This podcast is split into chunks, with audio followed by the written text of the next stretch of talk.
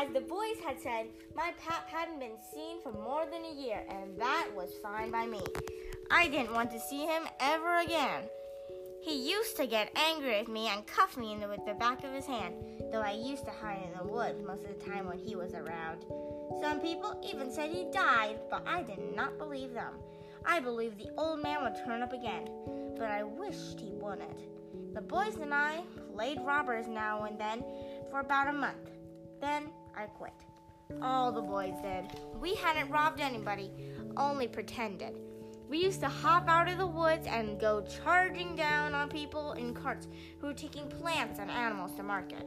But we never robbed any of them. Tom called the hogs gold treasure, and he called the turnips and stuff jewelry, and we would go to the cave and talk about what we had done. I just couldn't see any profit in it. Three or four months had passed, and it was well into winter now. I had been to school. I could spell and read and write a little, and I could say the multiplication table up to 6 times 7 is 35. I did think I could get higher than that if I lived forever. At first, I hated the school, but by and by, I found I could stand it. Whenever I got too tired of it, I played hooky. The problem that the trouble that it would bring the next day cheered me up. I was getting sort of used to the widow's ways too, and they weren't so hard on me. Living in a house and sleeping on bed were a little uncomfortable. Before the cold weather came, I would slip out and sleep in the woods sometimes, and that was restful for me. I liked the old ways best, but I was beginning to like the new ones a bit too. The widow said I was coming along and doing well. She said she wasn't ashamed of me. One morning, I happened to knock over the salt shaker at breakfast, which was bad luck. It made me terribly nervous and worried. It felt I felt so bad that I had to go for a walk to try to figure out how to keep off the bad luck. I knew something would happen. I went down to the front garden and climbed over a fence. There was an inch of new snow on the ground, and I saw somebody's footprints. This person had come up from the quarry and stood around for a while. Then he went back around the garden fence. It was strange that he hadn't come in or knocked on the door after standing around like that. I was curious. I was going to follow the tracks, but then I bent down to look at them closer. There was a cross in the left boot heel made with big nails, a sign to keep off the devil. It was something I recognized from my pap's shoes. I started running as fast as I could. I looked over my shoulder now and then, but I didn't see anybody. I was at Judge Thatcher's as quickly as I could get there. He asked if I would come for some of the money he was keeping for me. No, sir, I said. I don't want it at all. I want you to take it. I want to give it to you, the six down and everything else. He looked surprised, and I couldn't figure out why. Please take it, I said, and don't ask me anything. Then I won't have to tell any lies. It took some convincing. At least he made me sign a piece of paper. He said it would mean I had given him all my money and property. Then I left to find Miss Watson's slave, Jim, who had some magic items that were supposed to be able to tell the future. He knew all about good and bad luck. I told Jim that my pap was here again and I had found his tracks in the snow. I wanted to know what he was going to do and how long he was going to stay. Jim took an old hairball that had that that had come from a bowl, which he said was supposed to be magic. It was as big as a fist. Jim said it had a spirit inside. He shook it, listened to it, dropped it on the floor. He did this again and again, and then he put his ear against it to listen. He said it wouldn't talk without money. I had an old fake quarter and asked if the hairball couldn't tell the difference. Jim said it probably couldn't, so we cleaned up my quarter and put it underneath the hairball. He listened to it one more time and said it was ready to tell my fortune. Your old father doesn't know yet what he's going to do, Jim said. Sometimes he thinks he'll go away, and then he thinks he'll stay. The best is to rest easy and let the old man make his way. But you are all right.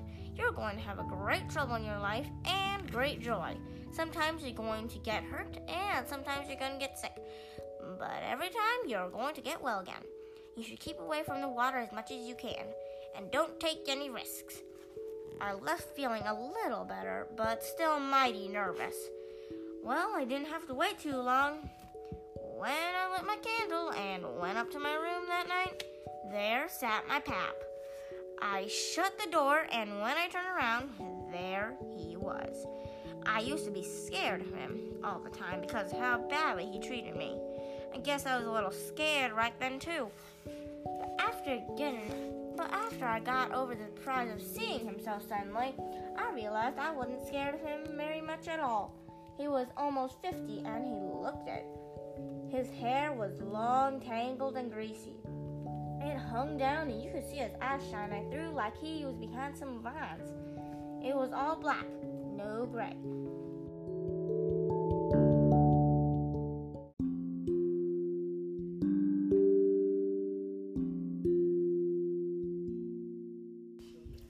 The Adventures of Huckleberry Finn, retold from the Mark Twain original.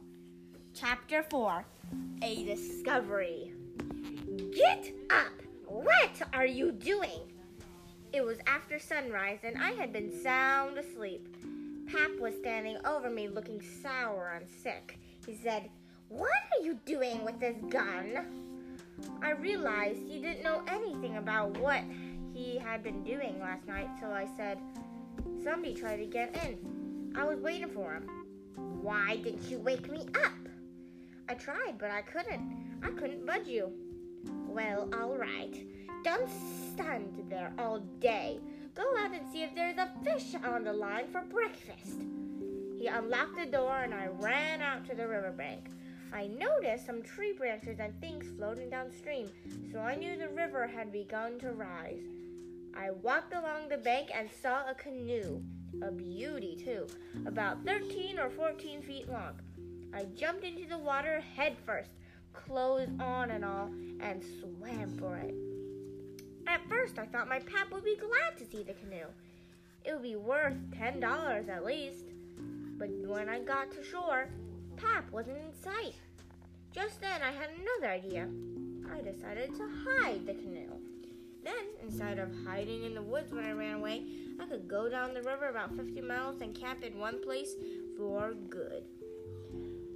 I was pretty close to the cabin by this time. I kept thinking I could hear the old man coming, but I was finally able to get the canoe hidden. Then I saw my pap down the path. He was aiming the gun at some birds in the distance. He hadn't seen anything. While my pap and I rested after breakfast, I tried to keep think of a way to keep him and the widow away from trying to follow me. That would be better than just hoping that I could get away before they noticed I was gone. I couldn't figure it out for a while, but by and by Pap sat up to drink some water and said, the next time a man comes prowling around here, you wake me up, you hear? That man was up to no good. The next time, you better wake me up. Then he lay down and fell asleep. What he said gave me the very idea I wanted. I could fix it so nobody would ever think of following me. At about noon, we got up and walked along the bank. The river was rising pretty fast and lots of driftwood was going by. Pretty soon, along came the part of a raft. Nine logs tied together. We went out and pulled it ashore. Pap wanted to head right to town and sell the logs, so he locked me in the cabin, took our little boat, and started towing the raft. It must have been around half past three. I didn't think he would come back that night. I waited until I thought he was far enough away, and then I went back to work with my saw. I was out of the cabin before he was on the other side of that river. It took I took all of our supplies to the canoe. The cornmeal, side of bacon, all the coffee and sugar, and the ammunition. I took the bucket and gourd, a dipper, a tin cup, my old saw, two blankets, the skillet, and the coffee pot. I also took fish lines, matches, and a few other things, everything that was worth a cent. I cleaned out the plate place. I wanted an axe, but there was only one, and I had a special plan for it. Finally, I packed up the gun. I covered up the tracks I had made and patched up the hole that I had cut in the back of the cabin. I stood on the riverbank and looked out over the river. All safe. Then I took the axe and smashed in the door. It was all part of my plan. I beat it and hacked at it a lot. Then I poured in some old pig's blood all over around and dragged a sack full of rocks along the ground towards the river. That left a gruesome looking tracks, as look as if a body had been dragged. I wish Tom Sawyer was here. I knew he would have been interested in this kind of business and thrown in some fancy touches. Next, I pulled out some of my hair. I made sure the axe was covered with the pig's blood and struck these bits of hair to the axe. I threw the axe into the corner of the cabin. Then I thought of one more thing. I took the sack of cornmeal, tore a small hole in it, and left a trail going in the other direction from my canoe. I carried the sack through the grass to a shallow lake. I dropped the stone that Pap used to sharpen his knife there, too, as if it was left by accident. Then I tied up the sack, hole in the sack in the cornmeal and brought it back to the canoe. It was about dark now, so I moved the canoe down the river until some willows that hung over the bank and waited for the moon to rise. I ate a bit and lay down in the canoe to think up of a plan. I said to myself, they'll follow the tracks to the shore and look in the river for me. Then they'll follow that trail of cornmeal to the lake and search all around here. They'll think a robber killed me and took all the things. They won't ever look for anything but my dead body. They'll soon be tired of that, and then they won't look for me anymore. I decided to hide out on Jackson's Island. I knew the place pretty well, and nobody ever went there. Then I could paddle up to town at night, slink around, and pick up things I wanted. I was pretty tired and soon fell asleep. When I woke up, I didn't know where I was for a minute. I sat up and looked around, a little scared. Then I remembered. The river looked miles and miles across. The moon was so bright that I could have counted all the logs that drifted along, black and still. Everything was dead quiet. It looked late. It even smelled late, if you know what I mean. I don't know any other words to describe it. I yawned and stretched and was about to unhitch when I started paddling when I heard a sound on water. I listened, and pretty soon I made it out. It was that dull, regular kind of sound that comes from oars moving in the water when it's still night. I peeped out through the willow branches, and there it was a little boat away across the water. I couldn't tell how many people were in it and kept coming. When it got closer, I saw there was only one man in it. I thought it might be Pap, even though I wasn't expecting him. Soon he came so close I could have reached down and touched him. Sure enough, it was Pap. I didn't lose any time. In a minute, I was moving the canoe quietly down the river. I got a few miles away, then moved to the middle of the river. Pretty soon, I'll be passing the ferry landing, and people might see me if I got too close. I got out among the driftwood. Then I lay down in the bottom of the canoe so no one see me and just let it float. I laid there and had a good rest, looking away into the sky. There wasn't a cloud in it. The sky looks ever so deep when you lie down on your back in the moonlight. I never known that before. And how far a person can hear on water. I heard people talking at the ferry landing. I heard what they said, too. Every word of it. One man said the days were getting longer now, the nights shorter. Another said that this wasn't one of the short ones, and then they laughed. I heard one man say that it was nearly three o'clock in the morning. After that, the tall got the talk got farther and farther away. I couldn't make out the words anymore, but I could hear the mumble and now and then a laugh too. But it all seemed a long way off. After a while, I sat up. There was Jackson's Island, covered with trees and looking big, dark, and solid, like a steamboat without any lights. It didn't take me long to get there. I paddled the canoe into the section of the bank that I knew about. I hid among the willow branches. When I was done, nobody could have seen a canoe from the outside. I went and sat on a log at the head of the island. I looked down on the big river and the big driftwood.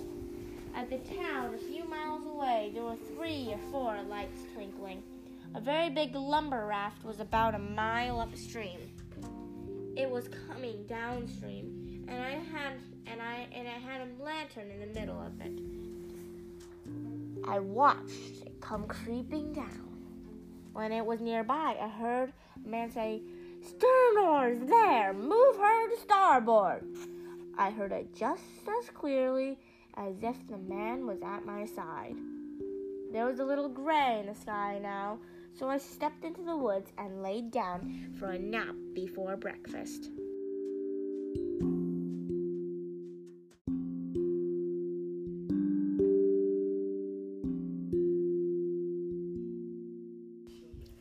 The Adventures of Huckleberry Finn, retold from the Mark Twain original.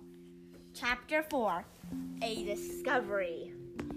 Get up! What are you doing? It was after sunrise, and I had been sound asleep. Pap was standing over me looking sour and sick. He said, What are you doing with this gun? I realized he didn't know anything about what he had been doing last night, so I said, Somebody tried to get in. I was waiting for him. Why didn't you wake me up? I tried, but I couldn't. I couldn't budge you. Well, all right. Don't stand there all day. Go out and see if there's a fish on the line for breakfast. He unlocked the door and I ran out to the riverbank. I noticed some tree branches and things floating downstream, so I knew the river had begun to rise. I walked along the bank and saw a canoe, a beauty too, about 13 or 14 feet long. I jumped into the water head first, clothes on and all, and swam for it. At first, I thought my pap would be glad to see the canoe. It would be worth ten dollars at least. But when I got to shore, Pap wasn't in sight. Just then, I had another idea. I decided to hide the canoe. Then, instead of hiding in the woods when I ran away, I could go down the river about 50 miles and camp in one place for good. I was pretty close to the cabin by this time. I kept thinking I could hear the old man coming, but I was finally able to get the canoe hidden. Then I saw my pap down the path. He was aiming the gun at some birds in the distance. He hadn't seen anything. While my pap and I rested after breakfast, I tried to keep think of a way to keep him and the widow away from trying to follow me. That would be better than just hoping that I could get away before they noticed I was gone. I couldn't figure it out for a while, but by and by Pap sat up to drink some water and said, the next time a man comes prowling around here, you wake me up, you hear? That man was up to no good. The next time, you better wake me up. Then he lay down and fell asleep. What he said gave me the very idea I wanted. I could fix it so nobody would ever think of following me. At about noon, we got up and walked along the bank. The river was rising pretty fast and lots of driftwood was going by. Pretty soon, along came the part of a raft. Nine logs tied together. We went out and pulled it ashore. Pap wanted to head right to town and sell the logs, so he locked me in the cabin, took our little boat, and started towing the raft. It must have been around half past three. I didn't think he would come back that night. I waited until I thought he was far enough away, and then I went back to work with my saw. I was out of the cabin before he was on the other side of that river. It took I took all of our supplies to the canoe. The cornmeal, side of bacon, all the coffee and sugar, and the ammunition. I took the bucket and gourd, a dipper, a tin cup, my old saw, two blankets, the skillet, and the coffee pot. I also took fish lines, matches, and a few other things. Everything that was worth a cent. I cleaned out the plate place. I wanted an axe, but there was only one, and I had a special plan for it. Finally, I packed up the gun. I covered up the tracks I had made and patched up the hole that I had cut in the back of the cabin. I stood on the riverbank and looked out over the river. All safe. Then I took the axe and smashed in the door. It was all part of my plan. I beat it and hacked at it a lot. Then I poured in some old pig's blood all over around and dragged a sack full of rocks along the ground towards the river. That left a gruesome looking tracks, as look as if a body had been dragged. I wish Tom Sawyer was here. I knew he would have been interested in this kind of business and thrown in some fancy touches. Next, I pulled out some of my hair. I made sure the axe was covered with the pig's blood and struck these bits of hair to the axe. I threw the axe into the corner of the cabin. Then I thought of one more thing. I took the sack of cornmeal, tore a small hole in it, and left a trail going in the other direction from my canoe. I carried the sack through the grass to a shallow lake. I dropped the stone that Pap used to sharpen his knife there, too, as if it was left by accident. Then I tied up the sack, hole in the sack in the cornmeal and brought it back to the canoe. It was about dark now, so I moved the canoe down the river until some willows that hung over the bank and waited for the moon to rise. I ate a bit and lay down in the canoe to think up of a plan. I said to myself, they'll follow the tracks to the shore and look in the river for me. Then they'll follow that trail of cornmeal to the lake and search all around here. They'll think a robber killed me and took all the things. They won't ever look for anything but my dead body.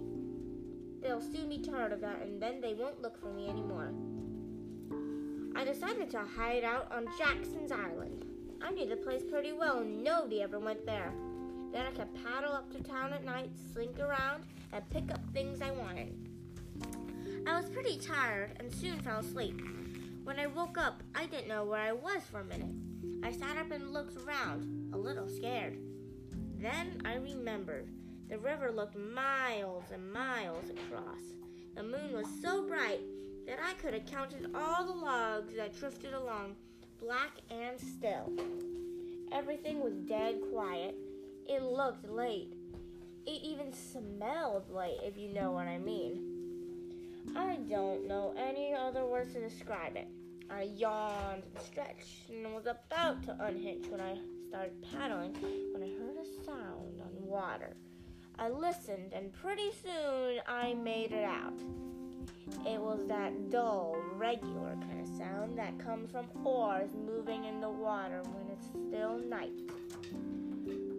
I peeped out through the willow branches, and there it was a little boat away across the water. I couldn't tell how many people were in it and kept coming. When it got closer, I saw there was only one man in it. I thought it might be Pap, even though I wasn't expecting him. Soon he came so close I could have reached down and touched him. Sure enough, it was Pap. I didn't lose any time. In a minute, I was moving the canoe quietly down the river. I got a few miles away, then moved to the middle of the river. Pretty soon, I'll be passing the ferry landing, and people might see me if I got too close. I got out among the driftwood. Then I lay down in the bottom of the canoe so no one see me and just let it float.